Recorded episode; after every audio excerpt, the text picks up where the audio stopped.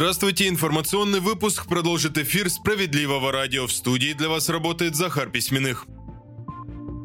Об угрозе появления этнических анклавов предупреждает Сергей Миронов. Так председатель партии «Справедливая Россия за правду» прокомментировал инициативу о создании жилых городков для мигрантов. Напомню, суть идеи в том, чтобы компании, которые нанимают приезжих, сами обеспечивали для них места проживания. В частности, в законопроекте говорится о возможности строительства отдельных городков. Сергей Миронов уверен, что такие меры выгодны только чиновникам, которые не хотят бороться с проблемой мигрантов, а лишь планируют отселить отселить их чуть подальше. Сергей Миронов подчеркивает, что это приведет только к росту преступности, а полиция в такие районы даже заезжать не станет. Четыре с половиной тысячи рублей. Именно настолько выросли ежемесячные траты россиян на продукты за последние два года. Об этом пишет коммерсант со ссылкой на одно из исследовательских агентств. Согласно этим данным, средний чек продуктовой корзины в России составляет чуть более 21 тысячи рублей. Согласно этому же исследованию, 74% жителей предпочитают покупать продукты в магазинах лично. Добавлю, исследование гласит, что те, кто чаще всего заказывают продукты онлайн, тратят на еду сразу в два раза больше денег.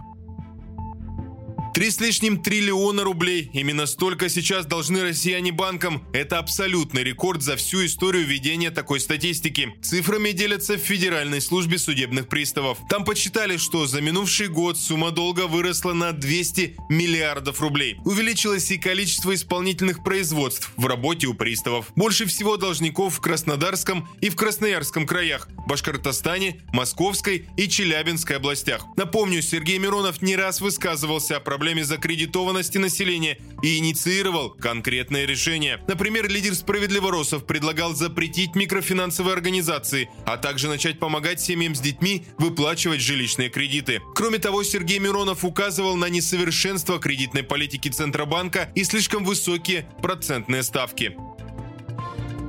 Короткая рабочая неделя ждет россиян. В Роструде напомнили, что жители России с пятидневкой будут работать с понедельника по четверг включительно. Связано это с празднованием Дня защитника Отечества. В пятницу государственный выходной в честь праздника. А после ждет и два обычных выходных дня. Кроме того, 22 февраля Четверг считается официальным предпраздничным днем. Это значит, что рабочее время, согласно законодательству, должно быть сокращено на час. Добавлю, следующая короткая неделя ждет россиян уже в марте. Ожидается три выходных дня с 8 по 10.